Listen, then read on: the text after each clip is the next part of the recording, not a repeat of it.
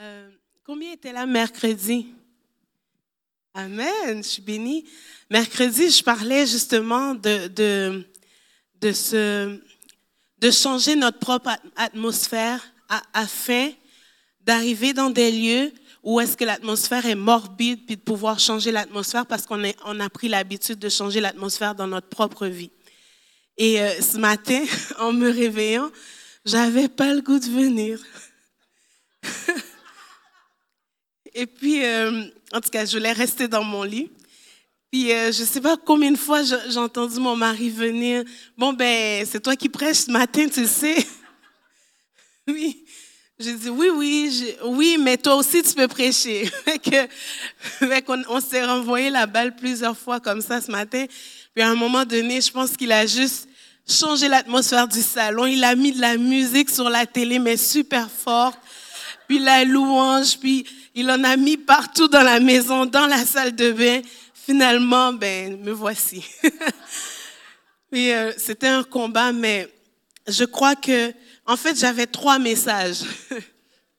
Et puis, euh, je luttais, je me disais, Seigneur, qu'est-ce que je vais dire? Je ne sais pas quoi dire, mais j'avais trois messages. Puis, euh, Arrivé dans la salle de prière, je me disais, bon, j'ai trois messages. En fait, j'ai plein de papiers ici, là, en avant. Puis, il y en avait un, justement, non formulé, mais là. Puis, il y en avait deux autres formulés prêts. Alors, je me suis dit, ça va être un de ceux qui sont prêts.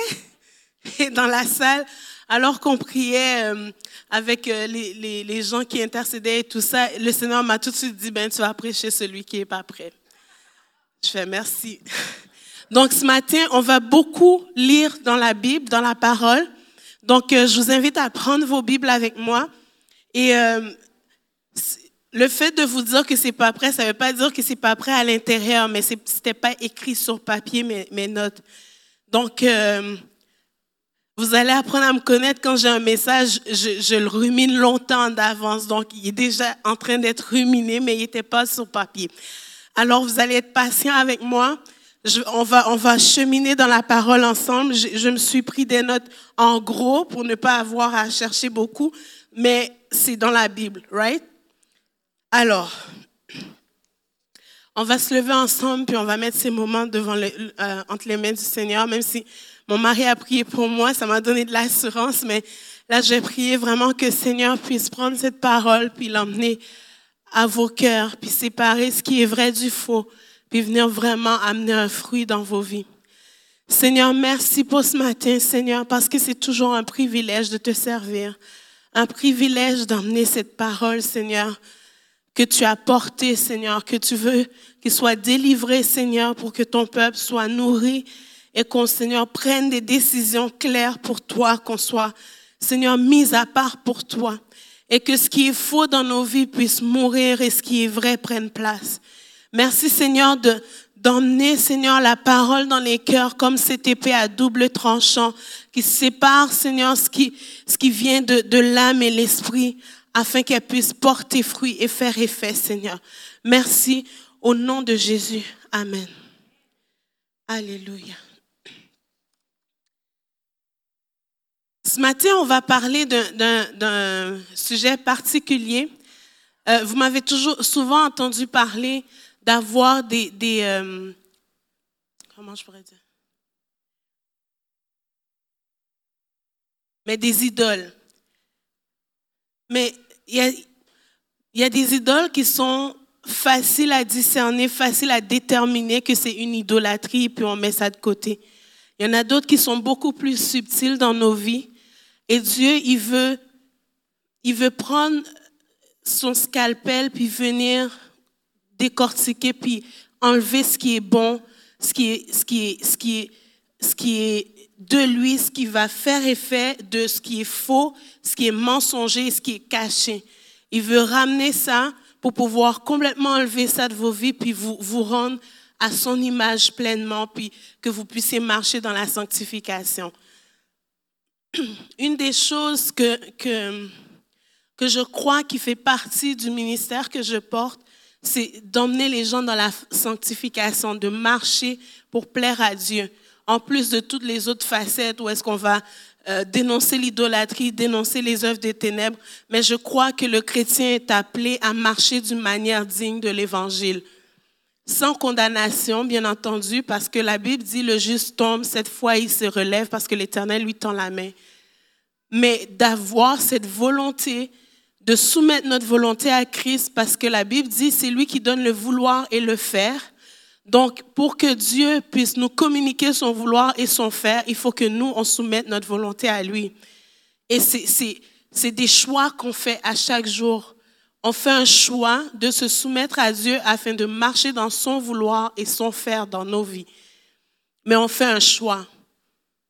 Donc, on fait le choix de ne pas marcher selon notre propre volonté, mais de soumettre notre volonté à Christ pour marcher selon sa volonté.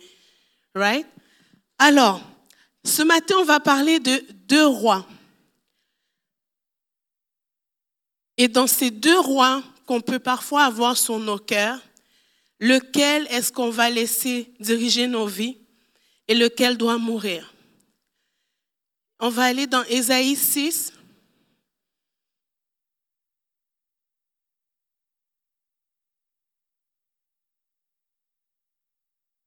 verset 1.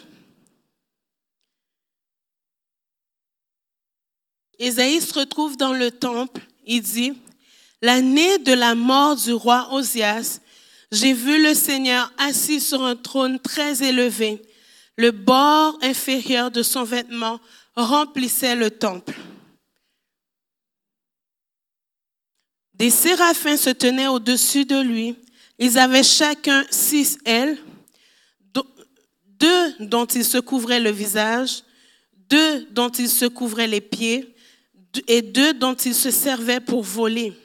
Ils se criaient l'un à l'autre, Saint, Saint, Saint est l'Éternel, le Maître de l'univers. Sa gloire remplit toute la terre.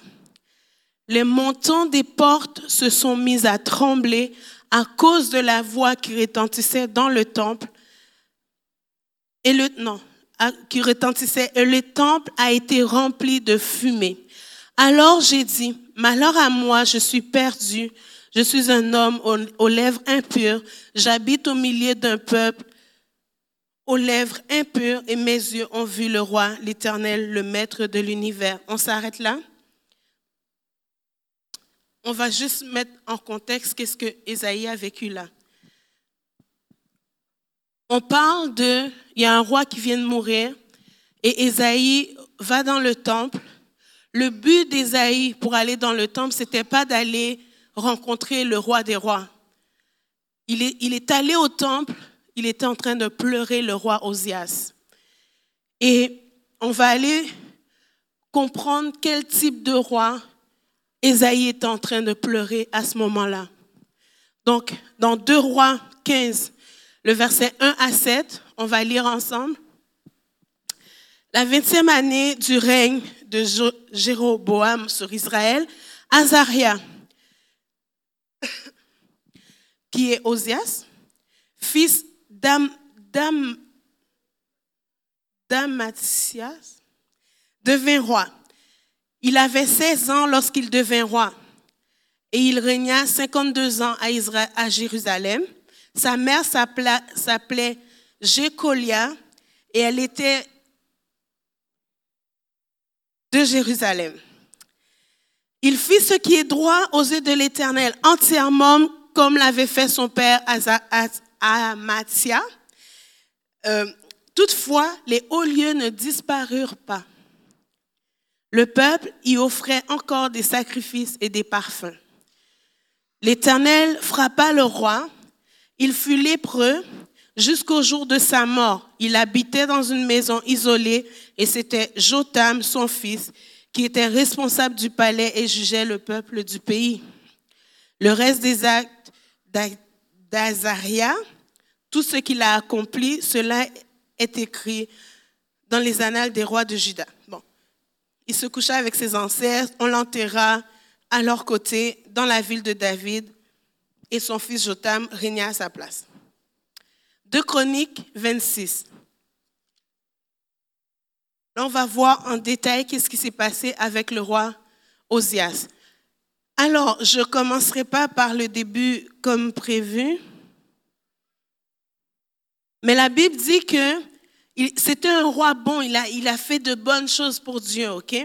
Sauf qu'à un moment donné, Dieu a commencé à lui donner, il avait, il avait 307 500 soldats capables de venir en aide au roi contre l'ennemi.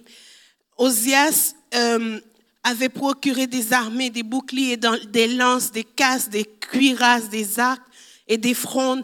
Il fit faire à Jérusalem des machines inventées par un ingénieur et destinées pour être placées sur les tours, sur les angles, pour lancer les flèches et de grosses pierres. C'est important les détails que je dis là pour qu'on voit quel type de roi il était. C'était un homme intelligent que Dieu a utilisé. C'était un homme ingénieux qui avait, qui a gagné des guerres parce que Dieu était avec lui, parce qu'il était un bon roi. OK?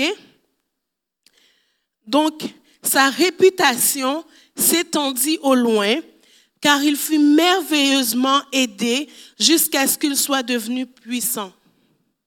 OK? C'est important de, de, garder ces points en tête.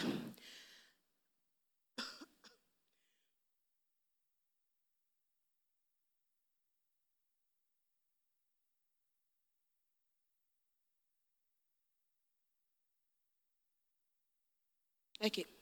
C'est important de garder ces points en tête. Mais lorsqu'il fut puissant, son cœur fut si hautain qu'il provoqua sa perte. Il fit preuve d'infidélité envers l'Éternel, son Dieu, en pénétrant dans le temple de l'Éternel pour brûler des parfums sur l'autel des parfums. On sait que dans le temple, qui avait le droit de rentrer dans le temple pour aller brûler les parfums, c'était les souverains sacrificateurs et lorsqu'il rentrait, on avait peur même qu'il meure parce que euh, il fallait vraiment que ce soit quelqu'un qui se soit mis à part pendant un certain jour. Il y a un rite de purification avant de rentrer.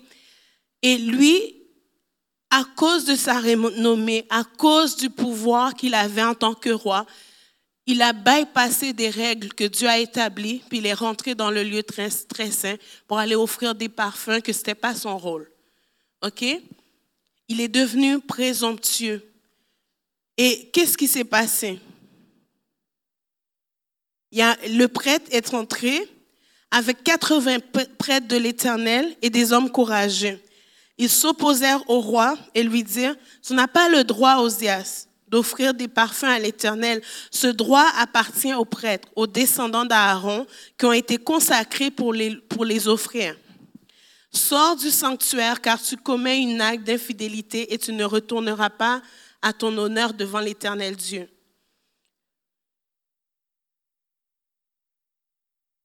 Et qu'est-ce qu'il a fait? Parce qu'il aurait pu juste se reprendre puis demander pardon à Dieu. L'irritation s'empara d'Osias, qui tenait déjà un encensoir, et comme il s'irritait contre les prêtres, la lèpre éclata sur son front, sous les yeux des prêtres, dans la maison de l'Éternel, près de l'autel des parfums. Donc, ils le poussèrent précipitamment hors et lui-même s'empressa de sortir parce que l'Éternel l'avait frappé de lèpre. Vous vous souvenez des, lorsque le roi David a fait emporter l'arche de l'alliance, il y a eu un homme aussi qui s'est empressé d'aller toucher l'arche de l'alliance pour l'empêcher de tomber, qu'est-ce qui lui est arrivé? Il est mort. Et il y a des choses dans l'Ancien Testament où Dieu a mis des règles qu'il faut respecter, il ne faut pas franchir ces règles-là.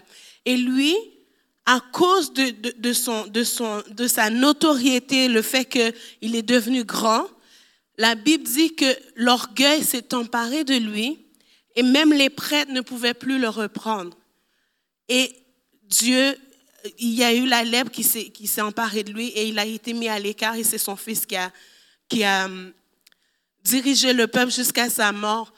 Et c'est dans ce contexte-là, cet homme-là est mort, qu'Ésaïe se retrouve dans le temple en train de, pleurer le roi Osias. C'est bon?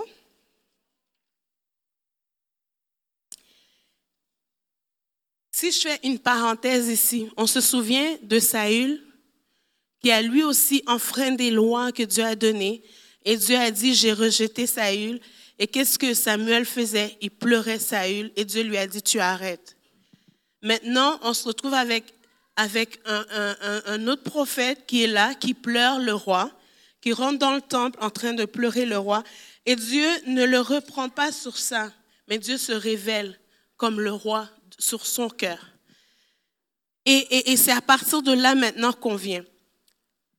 Quand on regarde euh, Ésaïe 1, Ésaïe 2, Ésaïe 3, Ésaïe prophétisait déjà. Mais si on, étudie les prophéties qu'il donnait, il observait ce que Dieu faisait puisque le peuple faisait. Il disait, voici les lois, le peuple ne respecte pas la loi en ce moment, voici ce qui se passe au milieu de nous. Puis il est en train de constater des choses, puis de dire ce qu'il voit de la part de Dieu. Quand, une fois qu'il a été dans le temple, et maintenant qu'il n'y a plus le roi Osias sur son cœur, mais que maintenant c'est Dieu qui prend le trône de son cœur, il y a un changement. Et c'est là que je veux vous emmener ce matin.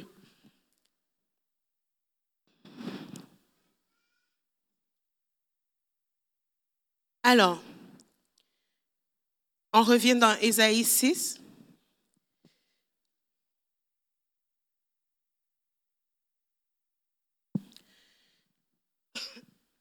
Jusque-là, Ésaïe a vécu son appel comme, comme toutes les personnes où on voit un, prophète dans la Bible. Euh, par exemple, quand on parle d'Élie, ils disent, euh, euh, ça commence Élie, fils, fils de Tishbi, puis c'est tout. Ou Élie le Tishbite. Puis on ne sait pas d'où il vient, on ne connaît pas les, les, racines de sa vie, on ne sait pas comment Dieu l'a appelé, on sait juste qu'il prophétise, puis ça a été un grand prophète. Maintenant, ce qui va se passer, c'est que là, il y a, Esaïe perd ses repères. Ses repères, c'était, il y a un grand roi qui est là, qui fait des choses qui sont bonnes, mais là, maintenant, il est mort. Pourquoi il est mort? Fait que là, euh, quand on lit les commentateurs bibliques, ça dit que c'était peut-être aussi son cousin. Puis, il, il s'en va dans le temple, il est en train de se lamenter, en train de pleurer un roi. Et souvent dans nos vies, on se retrouve à des moments charnières comme ça où on pleure, on pleure quelque chose dans nos vies. C'est peut-être pas des personnes humaines, mais des situations qu'on perd ou euh, des, des, façons de voir qui sont comme chamboulées, puis on est à ce carrefour de nos vies où on pleure sur quelque chose. Et c'est souvent à ces moments-là que Dieu vient et il se révèle pour qu'on change de direction. Et si on ne comprend pas ce que Dieu fait, on peut rester dans la vallée des pleurs longtemps, en train de pleurer quelque chose qui est passé. Et ce n'est pas nécessairement des mauvaises choses qui sont passées, mais on, pleure dessus et on oublie de regarder au loin, de voir ce que Dieu est en train de préparer pour nos vies. Et on se retrouve tous en tant qu'êtres humains à des moments comme ça charnières où Dieu veut nous changer de saison, ou veut nous emmener à quelque part, mais on est là en train de pleurer. Et Isaïe est dans ce temple, dans cet état de cœur-là. C'est comme ça qu'il est là dans le temple en train de pleurer et que l'introduction du texte nous dit l'année du roi, de, euh, de la mort du roi Osias, je vis le Seigneur. À la mort d'un roi, moi j'ai vu un autre roi. Et ce, ce matin, ce que je veux vous emmener, c'est que si comme Isaïe, vous avez un roi cher sur vos cœurs, qui a pris la place de Dieu, c'est le moment de dire, je vais le faire taire, je vais le tuer, ce roi, dans mon cœur, parce qu'il y a un roi plus grand qui veut prendre la place et qui veut remplir le temple. Souvent, on doit faire sortir les scories pour que Dieu vienne nous remplir. Mais on prie Dieu qui vienne nous remplir, qui vienne, qui vienne. Et on peut, on peut euh, superposer ce temple parce que le temple qui est là où est-ce que la gloire de Dieu descend, la Bible nous dit qu'il n'y a plus, il y a plus euh, d'adoration dans un temple physique. Maintenant, l'adoration se passe dans notre cœur. On est le temple de Dieu. Et si on veut que les pans de sa robe remplissent notre temple, il faut que d'autres choses quittent. Il faut que d'autres choses meurent pour que lui vienne et nous remplisse. Et on a besoin de comprendre ça à tous les jours de notre vie que ce qui a pris place dans mon cœur hier ne peut pas tenir si je veux aller à demain. Et c'est là qu'Ésaïe est en ce moment. Il est là et il voit les bords de, de, la robe de Dieu qui remplit le temple.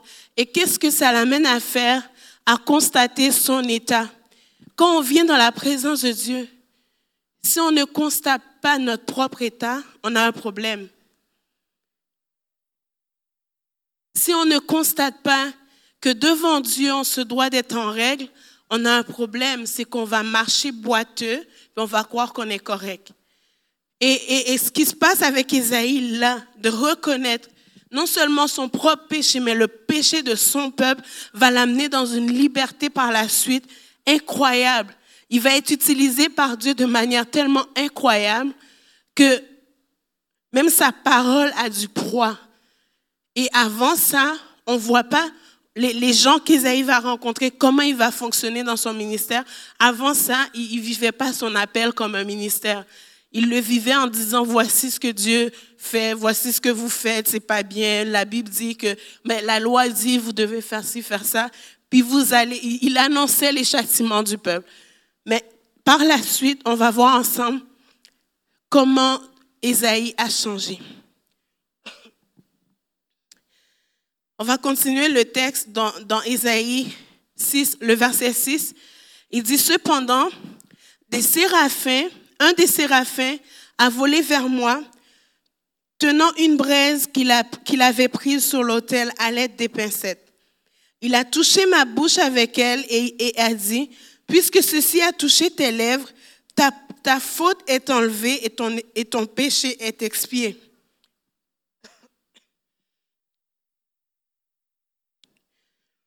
J'ai entendu le Seigneur dire, Qui vais-je envoyer et qui marchera pour nous?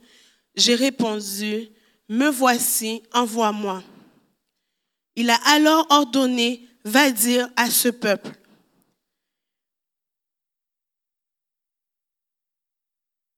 Et, je, m'arrête là. Va dire à ce peuple. Esaïe vient, de vivre quelque chose ici de, fondamental que dans la vie chrétienne, on doit vivre aussi. Que Dieu vient purifier sa bouche, Dieu vient le purifier pour le rendre capable de faire le ministère avec efficacité. Et ce matin, ce que je vais vous proposer, c'est que si si tu sens qu'il y a des choses qui te bloquent d'aller plus loin, commence à faire une introspection. Puis c'est correct de le faire, l'évaluation de soi régulièrement, de dire Seigneur, est-ce qu'il y a quelque chose qui m'empêche d'aller plus loin avec toi?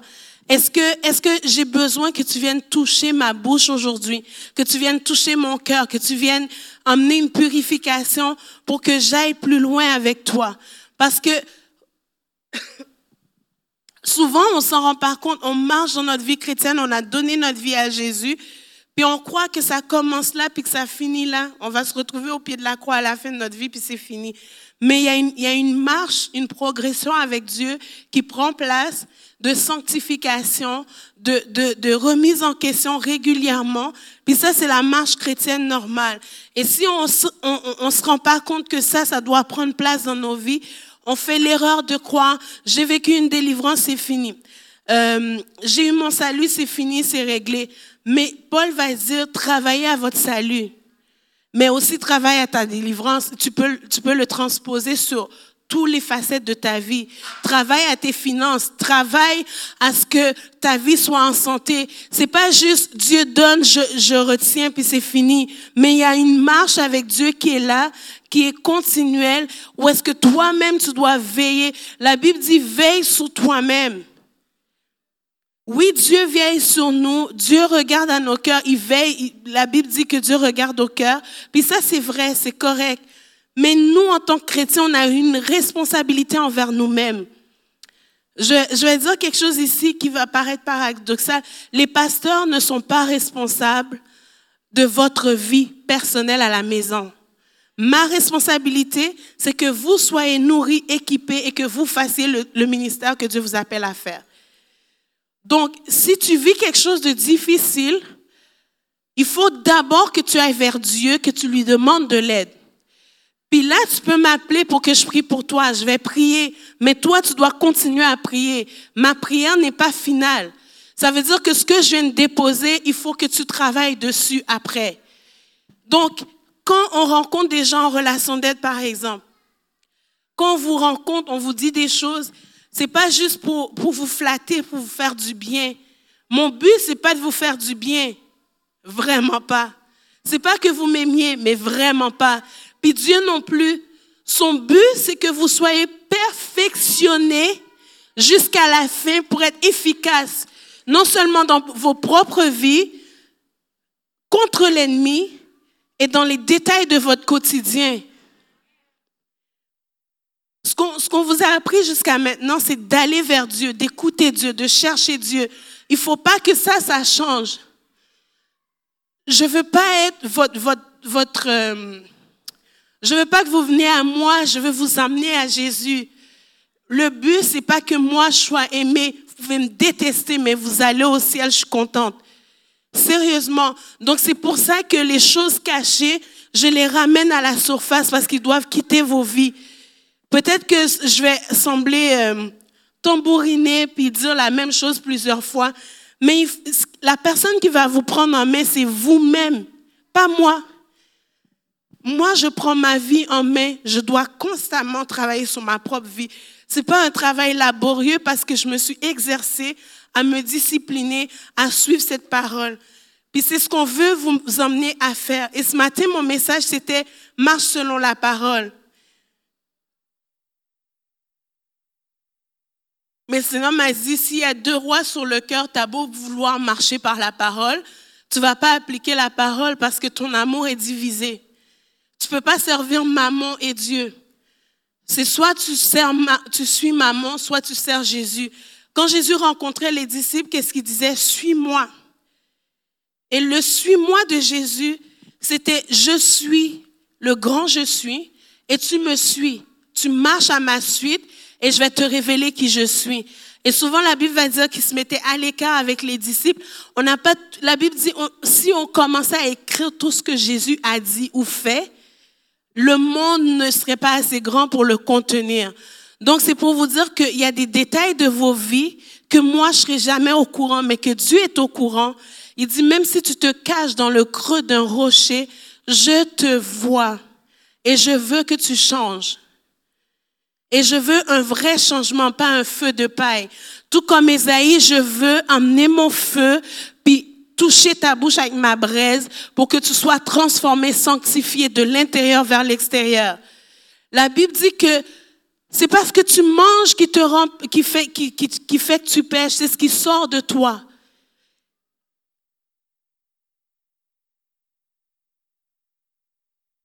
Donc, pour que ce qui sort de toi soit vérité, il faut que tu trempes dans la vérité. Pour que ce qui sort de toi soit puissant, il faut que tu trempes dans sa puissance. Et souvent, on va vouloir écouter Dieu, on va marcher dans l'esprit, mais on ne veut pas de la parole. Et ce matin, je pense que Autant je veux parler d'Ésaïe, autant je vais vous ramener que Ésaïe, ce qui, ce qui était à la base de sa vie, il connaissait la parole de Dieu. Il n'a pas juste vécu une expérience spirituelle dans un temps parce qu'il pleurait un roi. Il est venu là parce qu'il savait où était la source de sa consolation.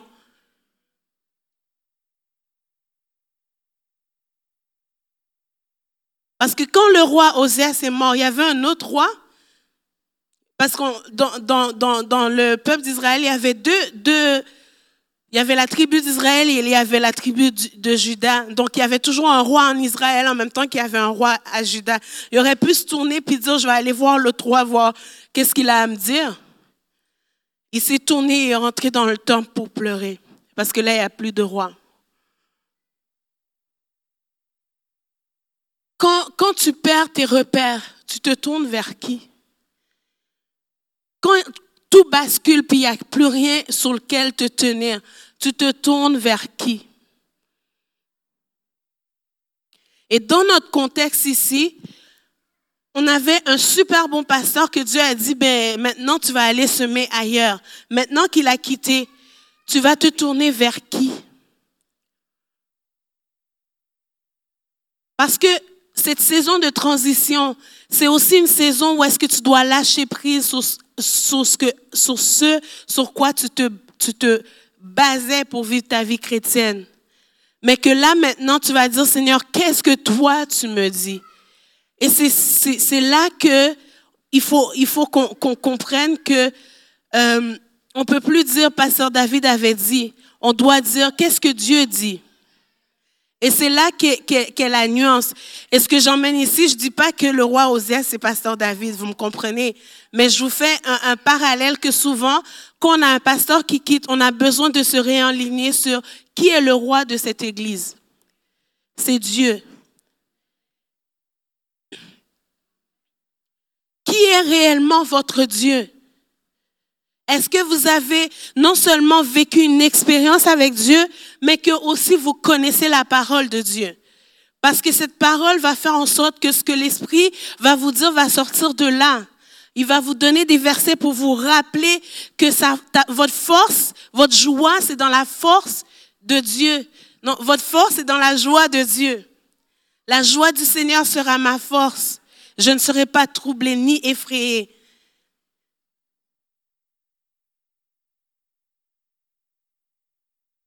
C'est une saison où est-ce que notre cœur doit se consacrer à l'éternel. On doit se consacrer à Dieu.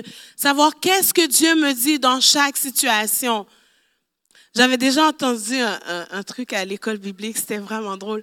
Il y avait un, un, pasteur qui nous disait que il connaissait quelqu'un le matin, il demandait à Jésus quelle, quelle couleur de bas il devait mettre à, ce point-là. Puis on se disait, mais il est tombé fanatique, ce gars-là. Puis un matin, je pense que Dieu lui a dit, ben, tu vas mettre deux couleurs différentes, genre rouge, puis l'autre bleu. Puis il l'a fait. Puis il est sorti de chez lui. Mais ça, c'est. Moi, je, moi, suis comme, voyons donc. Tu sais, même Paul, il dit des fois, c'est moi qui vous le dis, pas le Seigneur. Donc, on a eu aussi une, une intelligence là. Mais ce matin-là, il est sorti de chez lui. Et il y avait quelqu'un qui à qui on avait témoigné, puis elle avait dit, si je rencontre quelqu'un ce matin qui a fait exprès de mettre ses bas, un bas rouge, un bas bleu, ben je vais me convertir. Puis la personne arrive, croise le monsieur, puis je ne sais pas pourquoi le monsieur il s'est assis, je ne sais pas, puis elle a vu ses bas, elle a compris que Dieu venait de lui, lui parler, elle, elle lui a demandé pourquoi tu as mis, pourquoi vous avez une, deux paires de bas différents. Puis il a dit ce matin, je me suis levée, je priais, puis le Seigneur m'a dit de mettre un bas bleu, un, un, bas rouge. Puis elle a donné sa vie à Dieu. Et quand j'ai entendu ça, au premier abord, tu te dis, mais là, franchement, tu ne demandes pas au Seigneur quel type de bas tu vas mettre ce matin. Mais cet homme-là était à l'écoute de Dieu jusqu'à ce point-là, de mettre deux paires de bas. Puis là, en ce moment, c'est la mode, les jeunes, ils font ça, là. Mais euh, à ce moment-là, ce n'était pas la, la, mode pantoute. Il ne fallait pas que les hommes mettent des bas blancs. Fait que, c'était, tu mets des bas noirs, tu sais. En tout cas. Mais tout ça pour vous dire que dans des moments charnières de notre vie, lorsque les repères sont plus là, lorsque les cadres qu'on s'était mis ne sont plus là, il faut qu'on retourne à Dieu. On ne peut pas retourner aux hommes parce que la Bible dit malheur à l'homme qui se confie dans l'homme. Qui ne veut pas dire que vous ne pouvez pas venir les pasteurs pour avoir des conseils. Ce que je sais, ce que je suis en train de vous dire, c'est que on doit grandir. Il y a une maturité vers laquelle Dieu veut qu'on rentre. Ou est-ce que vous, vous allez être capable de vous nourrir dans la parole dans la semaine? Vous allez être capable d'aller chercher votre manne du jour. Est-ce que, que c'est bon? Parce que on a, on a beaucoup travaillé dans les dons ici, et le problème, si on continue juste dans les dons et pas de maturité, on va avoir un problème d'orgueil spirituel intense. Parce que les cœurs ne seront pas des cœurs de, serviteurs.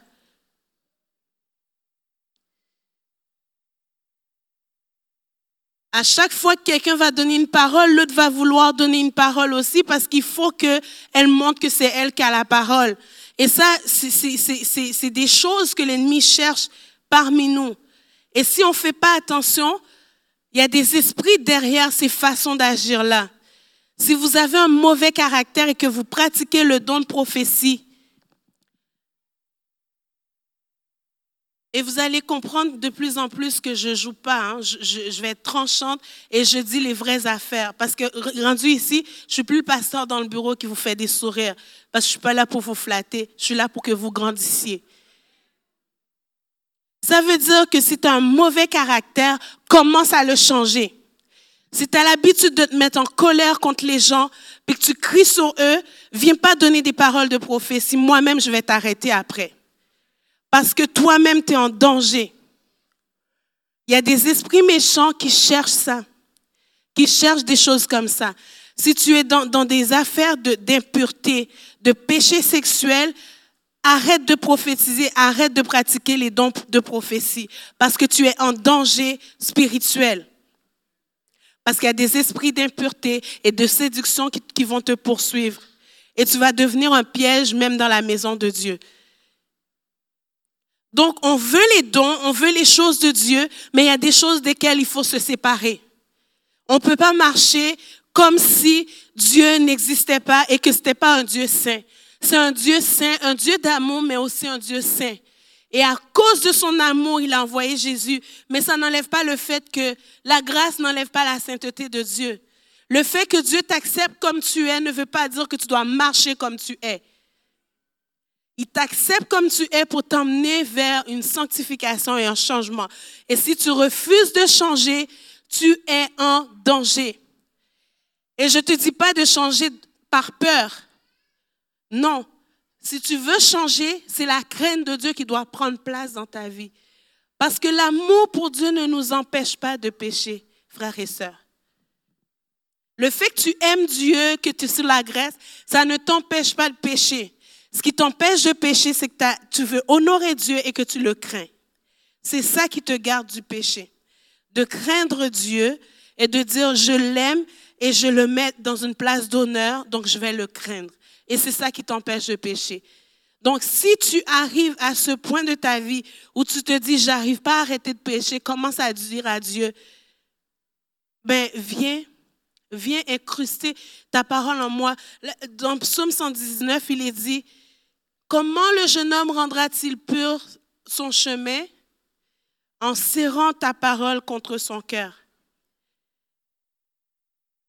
Tu peux manifester tous les dons que tu veux, comme Pasteur David montrait avec les lumières, les, sapins et tout ça. Là.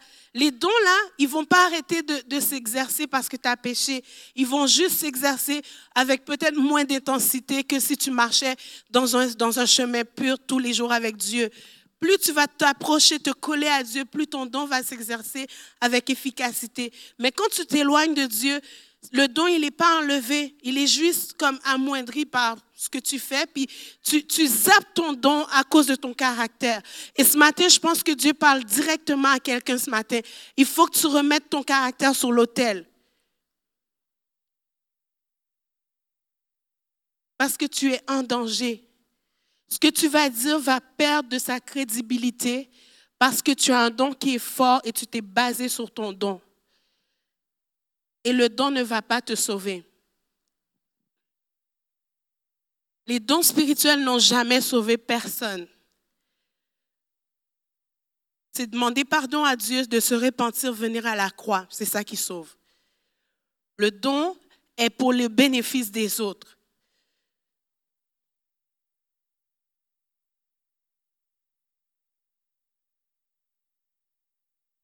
Parce que je me suis demandé comment ça se fait qu'Ésaïe prophétisait et que là, il a besoin qu'un brasier passe dans sa bouche.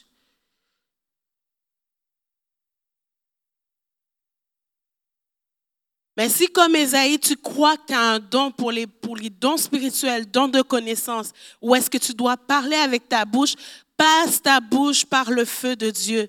Toi-même, commence à lire la Bible. tes paroles ont le pouvoir de tuer et d'emmener à la vie. Choisis ce que tu veux faire avec ta bouche. Choisis ce que tu veux faire avec ton comportement. Est-ce que tu veux euh, montrer que tu es supérieur aux autres, donc tu fais de... de ma soeur m'avait dit le mot. Euh, c'est confrontant ce matin. Hein? Tu, tu fais du snobisme spirituel. Il y a des gens à qui tu peux parler, puis d'autres, tu ne peux pas parler avec eux. Ça, c'est toutes des choses qu'on peut retrouver dans le, cœur, dans le corps de Christ. Et on n'en veut pas ici. Et je n'en veux pas dans vos vies. Il faut que vous, vous, vous comment on dit ça, de, se remettre euh, sur l'autel puis dire, Seigneur, qu'est-ce qu'il y a dans mon cœur, tout comme David? Sonde-moi, oh Dieu, connais mon cœur, regarde si je suis dans une mauvaise voie et conduis-moi vers la voie de la vérité. Si à la maison, tu n'honores pas celui que Dieu a mis à côté de toi, celle que Dieu a mis à côté de toi, comment tu peux élever les autres à l'église? Celui ou celle qui est à côté de toi le sait comment tu es réellement.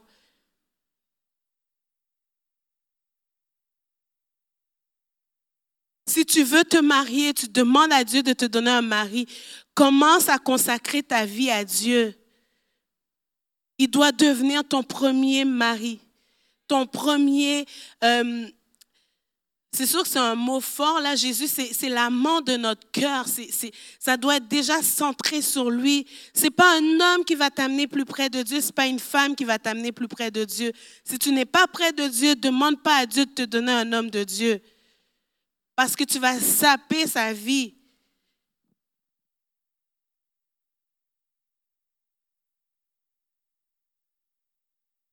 Par contre, ne demande pas moins. C'est à toi de te consacrer puis de demander plus. C'est vrai. Moi, j'ai toujours, quand j'étais célibataire, Premièrement, je voulais pas me marier et le jour il m'a dit il va falloir que tu te maries parce que si tu veux me servir, j'ai commencé à dire ben donne-moi quelqu'un qui prie plus que moi, donne-moi quelqu'un qui t'aime plus que moi, donne-moi tout tout en plus parce que moi comment je suis, je veux pas moins. Puis j'étais un petit peu radicale en plus fait que fait imaginez-vous j'avais pas de grâce avant. Dieu, il, m'a, il, a, il a complètement transformé ma vie, mon cœur. Vous savez, un truc que j'ai fait, puis aujourd'hui encore, quand je prie, je dis Seigneur, pardonne-moi. Il y avait une jeune fille qui voulait se consacrer à Dieu, qui est venue me voir, elle dit, je veux prier plus et tout. Puis moi, tout ce que je trouvais qui me rapprochait de Dieu, ben, je le donnais. Parce que je me disais, ben, ça va t'aider. J'achetais un, livre qu'on a à la librairie en ce moment, ça s'appelle Tout pour qu'il règne. Puis, euh, si vous voulez aller, je ne sais pas s'il est déjà disponible. Est-ce qu'il est disponible, tout pour qu'il règne? Je ne sais pas. Mais ce livre-là, moi, je lisais à, à tous les matins. Et cette jeune fille-là, elle me dit, moi, je, tu sais, j'y arrive pas et tout. Puis, je lui ai passé mon livre. Puis, le dimanche d'après, elle vient me voir. Elle dit, cette semaine, j'ai prié. Un matin, j'ai prié. Tu sais, j'ai pris du temps avec Jésus. Puis, j'ai prié, j'ai lu ma Bible. Puis, au lieu de l'encourager, moi, ce que je lui ai dit, j'ai dit, ben, OK, tu as fait ça une journée, oui. J'ai dit, ben, c'est quoi l'exploit là-dedans? J'ai dit, c'est parce que tu dois faire ça tous les jours. Puis j'ai dit, c'est le quotidien du chrétien. C'est comme, il n'y a rien de particulier au fait d'avoir prié aujourd'hui. Il faut que tu continues. Mais tu sais, j'avais vraiment pas de grâce là. Moi, c'était comme, tu sais, je comprends pas comment ça se fait que les gens prient pas. Pour moi, c'est comme euh, vital. Puis c'est genre, moi, je vis pas si je prie pas, genre. Je sais que je vais mourir si je prie pas. Fait que j'arrivais pas à concevoir que quelqu'un me dise, ben j'ai prié aujourd'hui, je suis content. Fait que j'étais comme, tu as lu quel passage, tel passage. Je dis, ben lis plus. Puis c'est ça, là, il faut que tu lises plus. J'étais cassante. Jusqu'au jour où Dieu m'a dit, tu sais, là, ben, des années plus tard, cette fille-là est revenue à l'église parce qu'on récolte ce qu'on a semé. Hein. Puis moi, j'étais orgueilleuse à ce moment-là, mais je ne le savais pas. Et des années plus tard, cette jeune fille-là, je la revois à l'église, elle est de passage, elle a vécu toutes sortes de situations. Puis elle vient, puis moi, j'ai à cœur de, comme prendre soin d'elle. Tu sais, je suis comme parmi les leaders de la jeunesse, je m'en vais la voir, j'ai dit, euh, est-ce que, est-ce que, tu comme, si tu veux, si tu veux qu'on se parle, tout ça, je te donne mes coordonnées. Puis elle m'a écrit un long courriel. Après, elle est rentrée chez elle, elle a pris le temps de m'écrire. Mais un long courriel, j'ai jamais vu ça, puis je comprenais pas. C'était hargneux, c'était comme les gens de l'église. Vous voulez juste savoir ma vie, nanana. Puis elle, m'a tout craché. J'étais comme, qu'est-ce que je lui ai fait? Je comprends pas. Puis je me souviens encore, je dis, mais voyons donc, comment ça? Elle me parle comme ça. Puis comprenez que j'avais changé. Là, là, je faisais plus euh, de la relation d'aide. Je faisais pas juste comme, j'ai reçu une parole, je te la donne, arrange-toi avec. Là. Fait que j'avais compris qu'il fallait comme aider les gens à progresser et tout. Puis j'étais, je me souviens, j'avais fait lire euh, le courriel à mon mari. Je dis ça, ça n'a pas d'allure, je comprends pas. Puis le Saint-Esprit me ramène cette affaire en tête. Tu te souviens quand tu lui as dit que c'était pas un exploit? Ben, au lieu de, de, la, de l'élever, de la faire grandir, tu l'as cassée. Puis ça, je l'ai encore sur le cœur. Là, je vous parle de trucs que j'ai fait dans le passé. Puis j'ai réalisé à ce moment-là que sans l'amour, là, mes dons de prophétie, tout ce que je peux faire, sans l'amour de Dieu qui, qui, qui, qui est derrière ça pour soutenir, ben, je ne lui, lui ai pas montré l'amour de Jésus, même si je l'aimais, je ne lui ai pas montré, je lui ai dit que ce n'était pas un exploit. Mais pour elle, c'était un exploit du jour. Vous comprenez? Aujourd'hui, je me réjouis de chaque progression que les gens font. Quelqu'un me dit, j'ai lu un chapitre. Je dis, wow, merci Seigneur parce qu'elle a lu un chapitre. Merci Jésus, elle a progressé. Mon cœur a changé. Et c'est ça que Jésus veut. Peu importe les dons qu'on a, si on n'a pas l'amour pour soutenir, si on n'a pas le caractère qui va avec, on détruit au lieu de construire. Et moi, j'ai ça là, dans mon parcours. Puis l'autre fois, je me disais, peut-être je devrais écrire une lettre pour lui dire, aujourd'hui, je suis pasteur à, telle église, mais je te demande pardon pour ce que j'ai dit. Je pense que je vais le faire parce que si je vous en parle aujourd'hui, c'est que j'ai fait du chemin dans mon cœur. Mais vous voyez, je vous parle de choses personnelles à moi pour que vous réalisiez que vos dons-là, ça doit être soutenu par un caractère qui est animé par l'amour de Christ.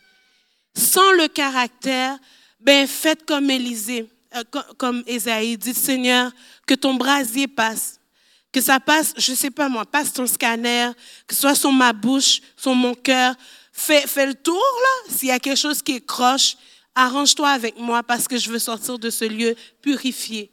Est-ce est que vous saisissez ce que, ce que j'essaie de vous communiquer ce matin?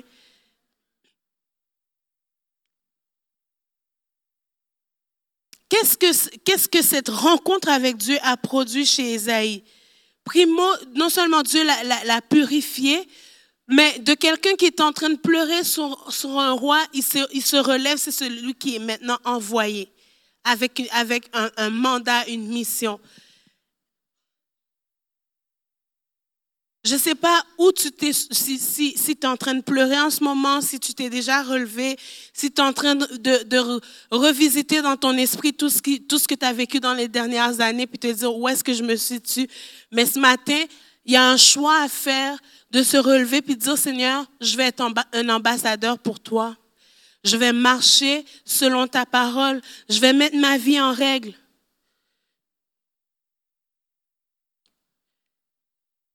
Je vais mettre ma vie en règle. S'il y a des choses que je faisais qui, ne, qui ne te plaisent pas, des fois, c'est des détails de nos vies que d'autres ont le droit de faire, mais que nous, on n'a pas le droit de faire. Puis des fois, c'est frustrant au début, puis après, on se rend compte qu'on est plus près de Dieu, juste de s'être séparé de certaines choses, même certaines personnes. Et quand, surtout si vous êtes une nouvelle chrétienne ou que vous commencez à marcher dans les choses de Dieu, vous allez voir que il y a plein de choses dans votre vie, façon de parler tranquillement. Vous arrivez pour parler, Saint-Esprit dit, oh non. Euh, fait que là, on danse sur un pied, on danse sur le pied, on ne sait plus comment, comment être. Mais Dieu est en train de juste comme enlever des choses de nos vies tranquillement. Puis c'est pas que le Saint-Esprit ne nous force pas, mais il, exerce une pression parfois juste pour qu'on soit dans le bon chemin. Puis des fois on va faire des zigzags, on va sortir du chemin, mais c'est sûr qu'une chose est sûre, il va nous amener à bon port, à l'endroit voulu de Dieu. Puis ce matin, si c'est ton cas, que tu as trébuché plusieurs fois, puis que tu te dis, ben là, après toutes ces gaffes, toutes ces erreurs, j'ai cru que j'étais capable, j'ai été présomptueux, je suis pas capable finalement. Saint-Esprit est encore là ce matin pour te dire, je vais passer mon brasier. Je vais venir, puis je vais t'aider, je vais te prendre par la main, je vais te faire entrer dans mon processus. Je suis pas un Dieu condamnateur, mais je suis un Dieu qui te, qui, qui, qui te, qui te poursuit, qui te devance, puis qui marche à côté de toi. C'est bon, hein? Il nous poursuit, il nous, il nous devance, mais en plus, il est à côté de nous pour nous aider. Donc, il n'est pas là en train de dire, Esaïe, t'as péché, c'est pas bon, tu, tu, pleures sur un roi quand même que, franchement, t'as pas vu comment il est mort, veux-tu mourir comme lui? Non. Il est en train de dire, je te fais voir ma gloire, puis je vais te purifier pour que tu puisses continuer. Il faut que tu te relèves et que tu continues. Puis c'est ce qu'il est en train de faire avec Esaïe. Alors, qu'est-ce que, qu'est-ce dans quoi Esaïe rentre une fois que Dieu l'a touché, puis a sanctifié sa vie? Il y a, il y a, j'ai relevé à peu près quatre choses qui se sont produites dans son comportement. Quand on lit le livre d'Ésaïe, puis qu'on commence à vraiment décortiquer les choses, on voit que il commence à faire des interventions auprès des rois directement, alors qu'avant, il faisait juste proclamer la parole de Dieu. La Bible ne dit pas qu'il allait voir Osias pour lui parler ou quoi que ce soit. Dans Ésaïe, on commence à voir que Ésaïe, il s'en va voir le roi Ahaz. Dieu, Dieu l'envoie voir le, le roi Ahaz pour lui parler. Mais avant ça, qu'est-ce que Dieu lui dit? Rends insensible le cœur de ce peuple, endurcis ses oreilles et ferme-lui les yeux pour qu'il ne voie pas de ses yeux, n'entende pas de ses oreilles, ne comprenne pas de son cœur, ne se convertisse pas et ne soit pas guéri. C'est pas Esaïe qui dit à Dieu, rends ce peuple patate. C'est Dieu qui dit à Esaïe, rends le peuple insensible. Déclare que ses oreilles sont fermées. Rends-le comme ça parce que il est déjà comme ça, mais je vais parler, ils vont rien comprendre. Et Esaïe est en train de changer de stature. Il, il participe à l'œuvre de Dieu. Il fait une œuvre créatrice avec le roi. Est-ce que vous comprenez? Il fait pas juste constater, voici le peuple, voici votre état. Il est en train de dire, maintenant vous n'entendrez plus. Dieu lui dit, tu diras ça. Vous n'entendrez plus, vous allez voir, mais vous n'allez pas voir. Vous n'allez rien comprendre.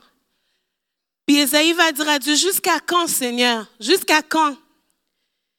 Il dit, jusqu'à ce que la dévastation ait privé les villes d'habitants, les maisons d'êtres humains et que le territoire soit dévasté, jusqu'à ce que l'Éternel ait éloigné les êtres humains, qu'une grande partie du pays soit abandonnée. Là, Dieu, il est en train d'annoncer la déportation du, du, peuple au travers d'Ésaïe, mais il est en train de lui dire, déclare ces choses parce que c'est ça qui va arriver. Il est plus en mode, je vais intercéder pour le peuple. Mais Dieu lui dit, tu vas dire ça. Tu vas, tu vas rendre ça effectif. Il y a comme un pouvoir, une autorité qui lui est accordée après qu'il soit passé par le brasier de Dieu. Le brasier de Dieu. Ça veut dire que Là, on voit quelque chose de négatif qui va prendre place. Dieu est en train de dire à Isaïe, voici ce qui va prendre place, mais toi, tu vas participer à ce que moi je fais. Mais le positif aussi est valable. Que tout d'un coup, Isaïe, il peut prononcer la, la, présence de Dieu, il peut prononcer des oracles de Dieu et que ça prenne place dans la vie des gens. Plus tard, avec le roi Ézéchias, le peuple va être attaqué par les Assyriens. Esaïe va dire, ne crains pas, parce qu'il n'y a personne qui va rentrer dans le pays. Il déclare les choses qu'il entend Dieu lui dire, puis il les déclare, puis ça arrive. La nuit même, l'armée tout entière s'est auto-attaquée, puis tout le monde est mort. Il n'y a personne qui est rentré dans le camp du peuple d'Israël. N'est-ce pas merveilleux? Il a comme, maintenant il est participant à l'œuvre de Dieu parce que le brasier de Dieu est passé dans sa vie, puis il a reconnu qu'il était pécheur et il a changé. Si tu acceptes de changer, il y a une autorité spirituelle qui vient avec ça aussi, que Dieu va t'accorder en tant que chrétien pour établir le royaume des cieux.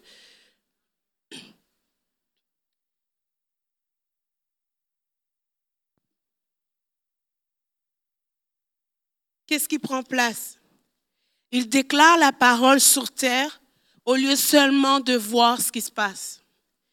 Il participe à l'action de Dieu, puis il parle avec assurance et il dit ce qui doit arriver dans l'avenir. Non seulement il participe à ce qui prend place là, les armées qui attaquent, les choses qui viennent, mais il parle de l'avenir aussi, de ce que Dieu va faire dans l'avenir.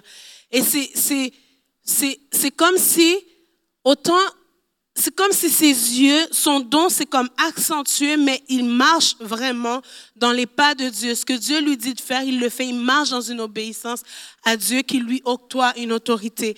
Et cette semaine, alors qu'on parlait ensemble mercredi, je disais, il faut réaliser que notre autorité vient de notre relation avec Dieu, de notre obéissance à Dieu,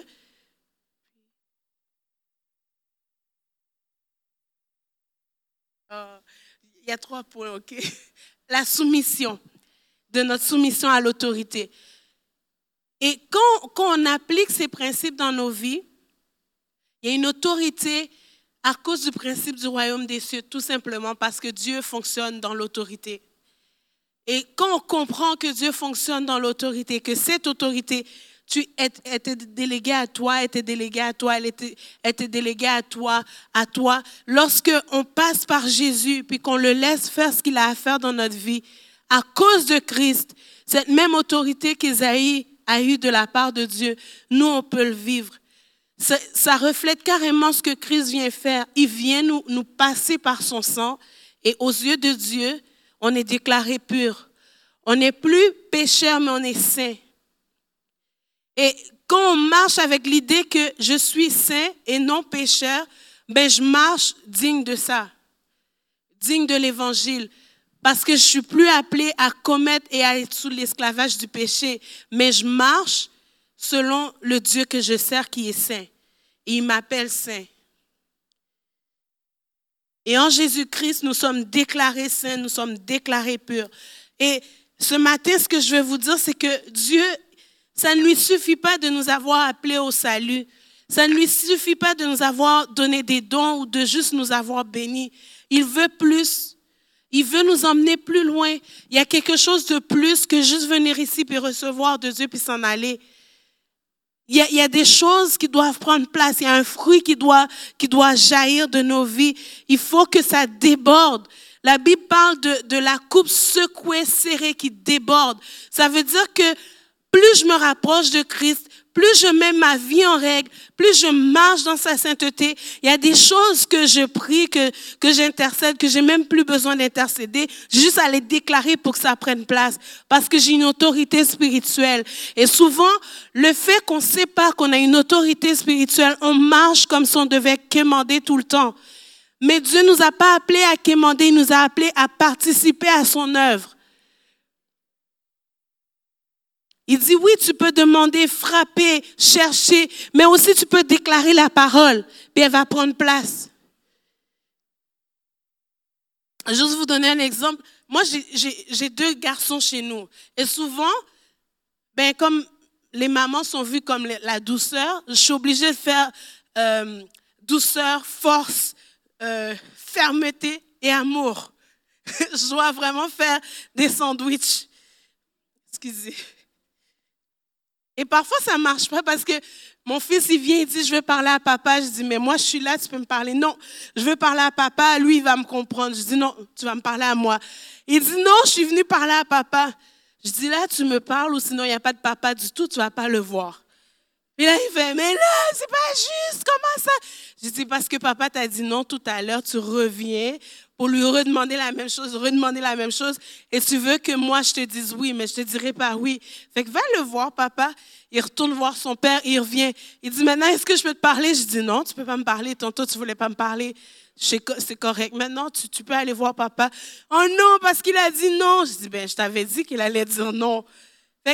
C'est comme, ils essaient de jouer entre les deux parents comme si on ne savait pas comment ils fonctionnent, comme si on n'a pas été enfant.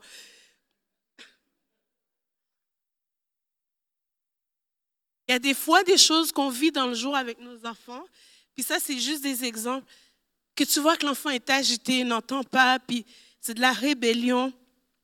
Parfois, choisis tes batailles, tu n'es pas obligé de l'obliger à, obéir dans le jour. Mais par contre, il y a un moment où il dort. Oui ou non? Ils ne dorment pas? Vos enfants ne dorment pas? Il y a un moment où ces enfants-là dorment, les deux poings fermés, puis ils n'entendent plus rien, ils dorment, ils ronflent, et ça va bien, ils dorment, ils, sont, ils rêvent. Dans ces moments-là, prenez votre Bible, déclarez la parole de Dieu sur eux. Moi, souvent, je fais face à la rébellion, pas dans la journée, le soir quand ils dorment. Je dis, je, refuse toute rébellion chez lui. Je refuse toute rébellion dans ma maison. Rébellion, quitte ma maison maintenant, au nom de Jésus. Pas besoin de confronter l'enfant en disant, t'es rebelle. Pourquoi je vais lui dire, il est rebelle? surtout quand tu vois que l'atmosphère change, puis que c'est bizarre, puis que l'enfant est agité, puis il n'y a plus rien qu'il entend, Ça sert à rien. Dis, Seigneur, je déclare la paix sur lui. Change ton atmosphère, mets de la musique, fais quelque chose. Mais le soir, là, c'est là que tu ça, tu commences à prier pour lui, tu déclares les, les voix de Dieu dans sa vie, tu le bénis, tu le bénis à outrance, toutes les bénédictions que tu n'as pas pu dire dans le jour, tu les bénis. Puis tu mets ta main sur eux, tu déclares la paix de Dieu sur eux. Ce que Dieu a dit sur eux, tu le déclares sur eux. Le jour, le lendemain, ils ne se comprennent pas. Est-ce que tu veux aller prendre ta douche? Oui, maman. Est-ce que, est-ce que tu veux, euh, tu veux aller jouer dehors? Oui, maman. Puis des fois, ils veulent des choses, ils vont te dire, oui, mais c'est pas ça que je veux. Comme par exemple, je veux sortir dehors, mais tu peux y aller. Non, je veux pas aller dehors, je veux regarder la télé. OK. J'ai pas de problème, mais la télé ne sera pas ouverte, tu vas aller jouer dehors. Crise, tout ça. C'est pas grave. Tu vas dormir plus tard. Seigneur, bénis-le, rends son caractère doux, qu'il ne soit pas en confrontation. Mais parce que ça me sert à quoi de commencer à imposer les mains sur l'enfant, puis il crie, il court partout. Puis... Non, on n'a pas besoin de se battre. Pas avec des choses charnelles. On a à se battre avec un monde spirituel. Et quand on comprend ça, il faut qu'on ait des stratégies, nous aussi. Parce que si l'ennemi ne peut pas te confronter par rapport au message que tu emmènes, tu es malade, tu y vas quand même, tu prêches, tu, tu dois aller travailler, puis tu avais quelque chose de, d'important à faire, puis si tu manques, ton patron va avoir une mauvaise vision de toi. L'ennemi n'arrive pas à te faire arrêter d'aller travailler, mais il va passer par des gens proches de toi pour essayer de te déstabiliser. Mais si tu sais comment te battre spirituellement, il y a des choses, il y a des combats que tu n'as pas besoin de faire dans le visible. Est-ce que tu as besoin de t'obstiner avec ton mari non chrétien parce qu'il veut rien savoir de la Bible, laisse-le. Mais lève-toi la nuit, commence à prier, déclare la parole de Dieu dans ta maison, déclare que tu auras une maison en paix. Déclare-le parce que l'ennemi, son heure, c'est la nuit. La Bible dit que son heure, c'est la nuit. Et toi, deux jours, tu argumentes, argumentes, argumentes. Il y a des argumentations que tu n'as pas besoin de faire en vain. Laisse Dieu passer son brésier sur ta bouche. Ne dis rien. Essaye au moins. Puis commence à combattre le bon combat. Commence à, demander l'aide de Dieu dans ta vie. Commence à lui demander de venir toucher ton mari, mais que toi d'abord, il va te changer. Il y a des choses qu'il faisait juste pour te penser que ça va plus marcher. Puis un jour, il va voir que tu as tellement changé que lui, il va venir à Jésus. Puis c'est lui qui va prêcher. Je ne sais pas si vous avez déjà, et je vais finir avec ça, euh, Smith Wigglesworth, un grand prédicateur, ben, pas un grand prédicateur, on dit qu'il prêchait calmement, il était calme, ce n'était pas un, homme charismatique, mais c'est un homme de puissance et de miracle. Et cet homme-là, il n'était pas chrétien au départ, sa femme prêchait. Lui, un jour, il a dit à sa femme, je ne t'emmène pas à l'église. Puis, puis si tu y vas, tu ne rentres pas à la maison. Puis la femme, elle est quand même allée prêcher tout ça. Quand elle est revenue, la porte était barrée. Il a changé la, la serrure. Il a dit, tu rentres pas chez nous. Ben, la femme, vous savez ce qu'elle a fait? Elle n'est pas partie. Elle s'est couchée devant la porte, puis elle a attendu. Elle a dormi là, à terre dehors. Le lendemain, il se lève, il ouvre la porte, il trouve sa femme là. Ah, tu étais là? Mais il n'a jamais dit ce que ça a fait dans son cœur.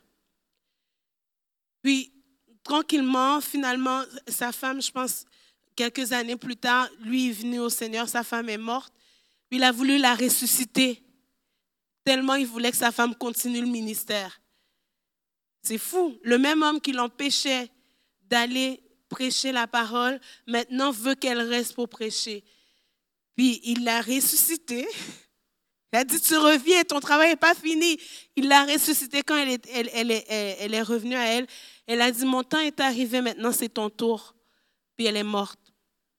Et c'est à partir de là que cet homme est devenu, écoute, un homme euh, puissant avec Dieu. Il, prêchait la parole calmement, mais si quelqu'un avait un cancer, le cancer sortait, là, euh, tombait à terre. C'était le genre de personne à donner des coups de poing. J'aimerais ça, moi. Des coups de poing aux gens. Puis la maladie, la maladie partait. En tout cas, j'ai un petit côté comme ça, là. J'aimerais ça. Mais c'est pour vous dire que la persévérance de cette femme à, rester avec Dieu, à, être fidèle, elle elle, elle, elle, s'est pas en aller. Puis il lui a dit plein de méchanceté, plein de choses que la Bible dit que, ben en tout cas, son livre, pas la Bible, mais son livre, dans son livre, on dit que, tu sais, comme il dit qu'il n'a pas comme honoré comme elle aurait dû être honorée. Puis, mais il a fait beaucoup plus. On n'entend pas parler de sa femme, de ce qu'elle a fait, mais on entend parler de lui. C'est pour vous dire que le caractère, puis notre attitude, la façon qu'on marche, la façon qu'on inculque ce que Dieu veut, qu'on soit, va avoir une portée même parfois après notre mort. Il faut qu'on le réalise que chaque chrétien qu'on est là, on est un modèle pour quelqu'un. OK? Chaque chrétien ici, on est un modèle pour quelqu'un. Donc, si on ne fait pas attention, on ne laisse pas Dieu venir purifier, venir nous sanctifier, on peut marcher boiteux puis éloigner des gens de Christ parce qu'on ne sait pas qui nous regarde. Et ce n'est pas de marcher avec cette pression que quelqu'un nous regarde, non. Mais c'est de savoir que Dieu fait de nous des modèles. Les gens vont reconnaître qu'on est chrétien à l'amour que nous portons les uns pour les autres. Donc, s'il y a quelque chose qui doit sortir d'ici ce matin, c'est Seigneur, je veux que tu me passes par ton brasier parce que je veux, je veux manifester beaucoup plus ton amour, mais que j'ai beau avoir des dons, si j'ai pas l'amour de Christ qui façonne mon caractère, je sers de rien. Je sers comme une cymbale qui retentit. Et la Bible va dire comment tu peux dire que tu aimes Dieu que tu ne vois pas, mais que tu n'aimes pas ton frère qui est à côté de toi.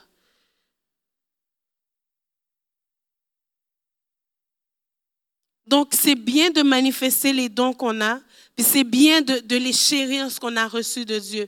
Puis ça, il ne faut pas cracher dessus. C'est bien de vivre les dons spirituels parce que c'est ça l'Église de Christ. C'est le Saint-Esprit qui, qui fait que l'Église est vivante. Mais on a besoin d'un caractère trempé dans l'amour de Christ et refléter Jésus. Si on n'a pas compris ça, on, marche dans l'erreur, puis on ne réalise pas qu'on a une, on a une on a une force puissante entre les mains, puis on, on, fait juste comme goûter des petites parcelles de ce qu'on est vraiment. Il est dit dans les psaumes, ton Dieu veut que tu sois puissant. Il ne veut pas qu'on marche boiteux. Ce qui nous rend puissants dans nos dons, c'est l'amour de Christ.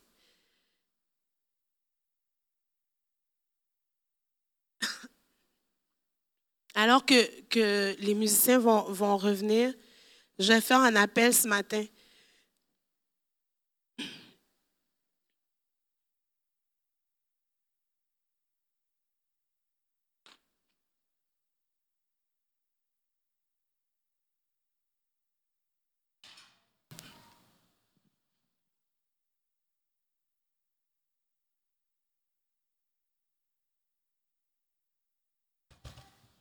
Ce matin, si, alors que, que j'ai emmené ce message, que parfois c'est un peu dur de, confronter des choses qui, ont besoin de changement dans nos vies, puis je parle à, moi-même aussi.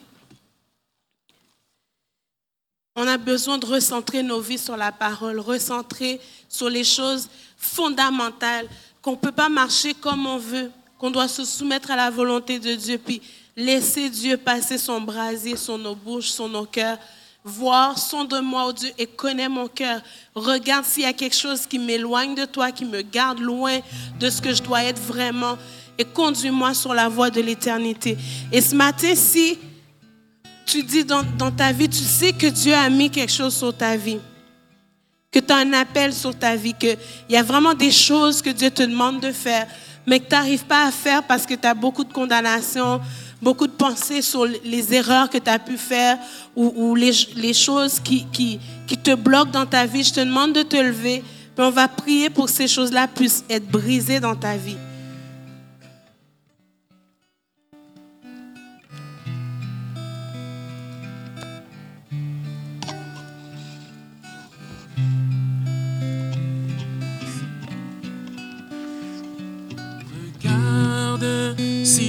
Je suis sur une mauvaise voie et conduis-moi sur la voie de l'éternité.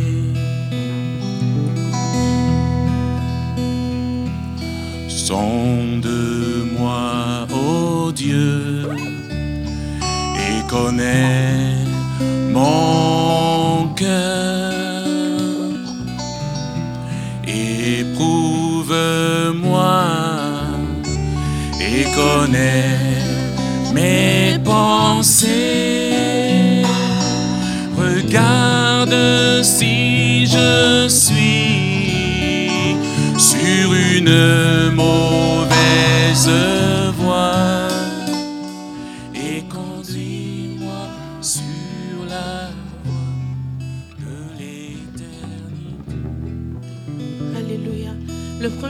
personnes que, que j'ai appelé, vous pouvez venir à l'avant.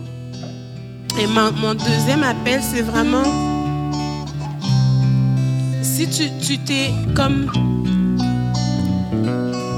tu peux dire Esaïe, c'est moi. Je suis en train de pleurer sur le passé, sur des choses qui, qui ont imprégné ma vie, puis je veux je, je lâcher ça, puis être envoyé de Dieu, puis, puis me relever avec, avec une nouvelle autorité.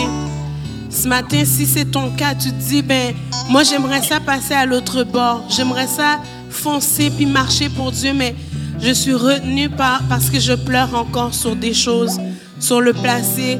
Je suis dans la vallée des pleurs, comme on dit. Donc, ce matin, c'est un appel à te lever puis à dire, Seigneur, je laisse là les pleurs. Je laisse là le passé, je laisse là ces choses et je veux aller plus loin dans ce que tu appelles sur ma vie, dans ce que tu as mis sur ma vie.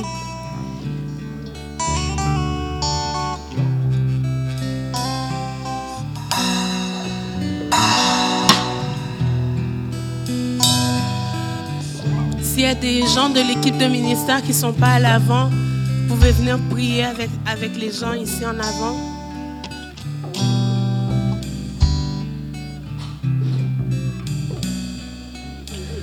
Et on, va faire une déclaration ensemble pour le premier groupe de personnes.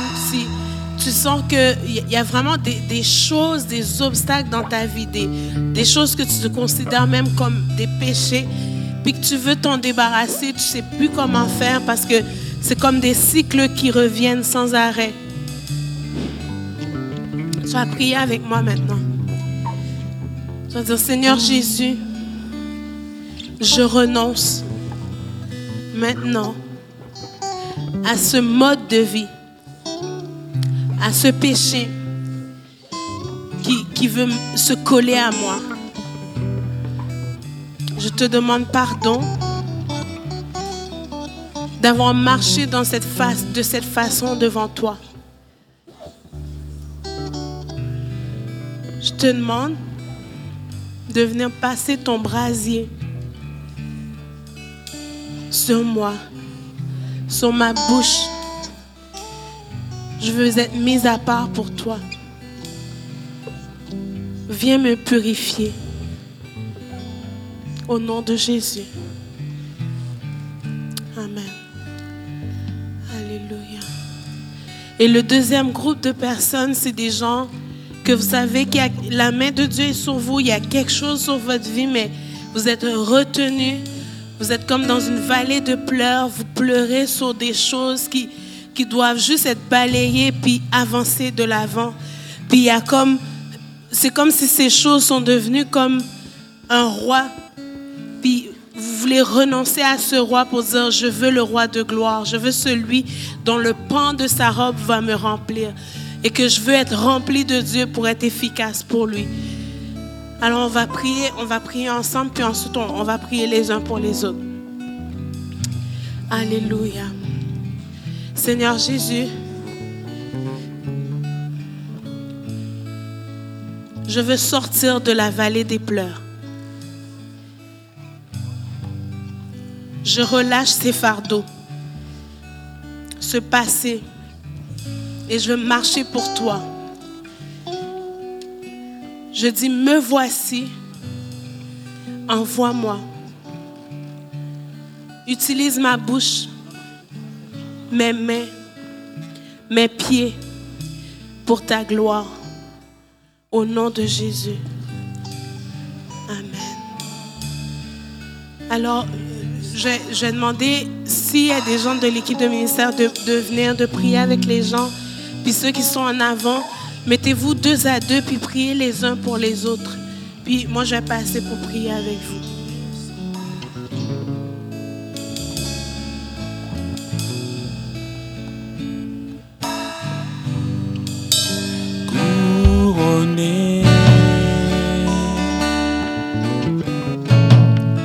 Rayonnant de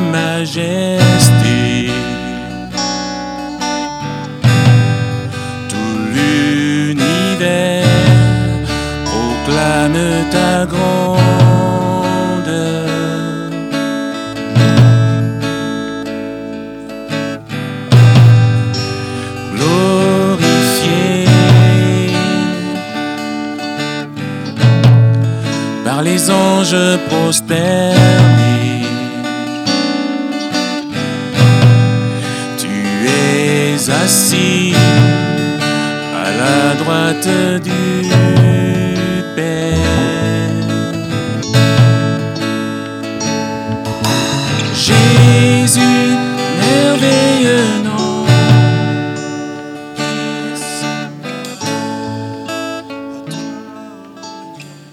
frère a reçu une parole, puis je pense que c'est sûrement pour une, personne en particulier. Donc, juste prêter oreille à, qu'est-ce qu'il va partager maintenant.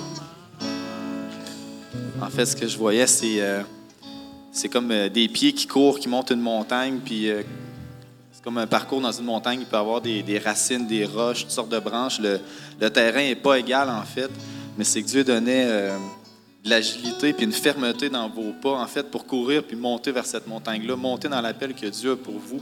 Peut-être que vous étiez sur place, vous marchez tranquillement, puis peut-être vos pieds, vous sentiez qu'ils étaient liés, mais Dieu, je pense, il vraiment veut délier ça, puis vraiment affermir vos pas, puis votre course, puis peu importe les sentiers qui vont être là, vous allez être agile, comme on a chanté ce matin, comme une biche dans les montagnes, tout ça. Il y a vraiment une fermeté qui va venir euh, sur vos pas, en fait, là, puis euh, vous allez avancer avec le Seigneur, puis ça va vraiment débloquer. Fait que, j'ai reçu ça, ça me parle à moi, puis je crois que c'est pour certains d'entre nous ce matin aussi. Donc, merci Seigneur pour ça, vraiment. Je vais prier euh, ce qu'il a reçu. Seigneur, je te prie que les pieds soient affermis maintenant au nom de Jésus. Je prie pour une fermeté dans tes voies, une, une- une assurance, Seigneur, que tu donnes. Seigneur, afin que lorsque toi tu parles, ils sachent que c'est vraiment toi qui parles.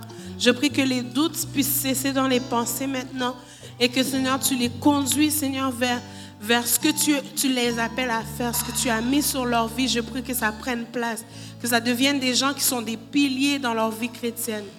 Au nom de Jésus.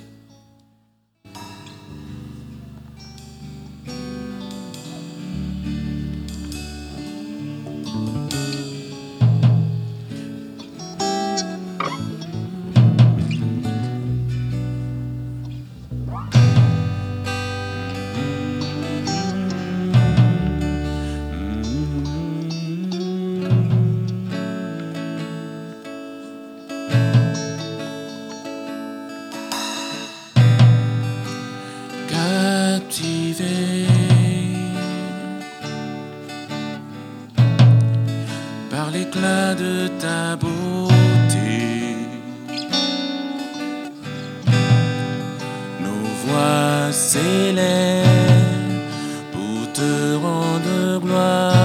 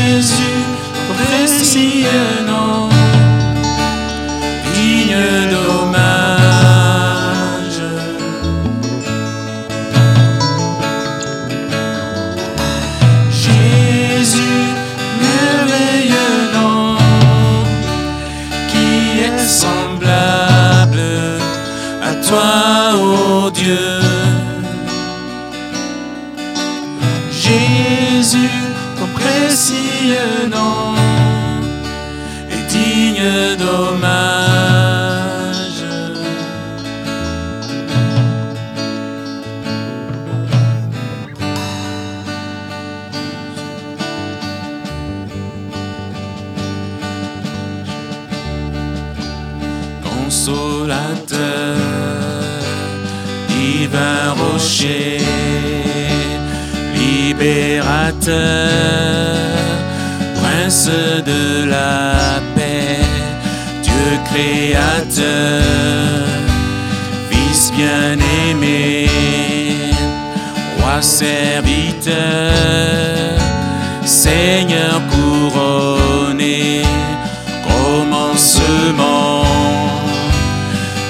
ultime fin, soleil levant, étoile du matin, Dieu trois fois saint, Dieu trois fois saint, sauveur vivant, maître souverain, consolateur divin rocher, prince de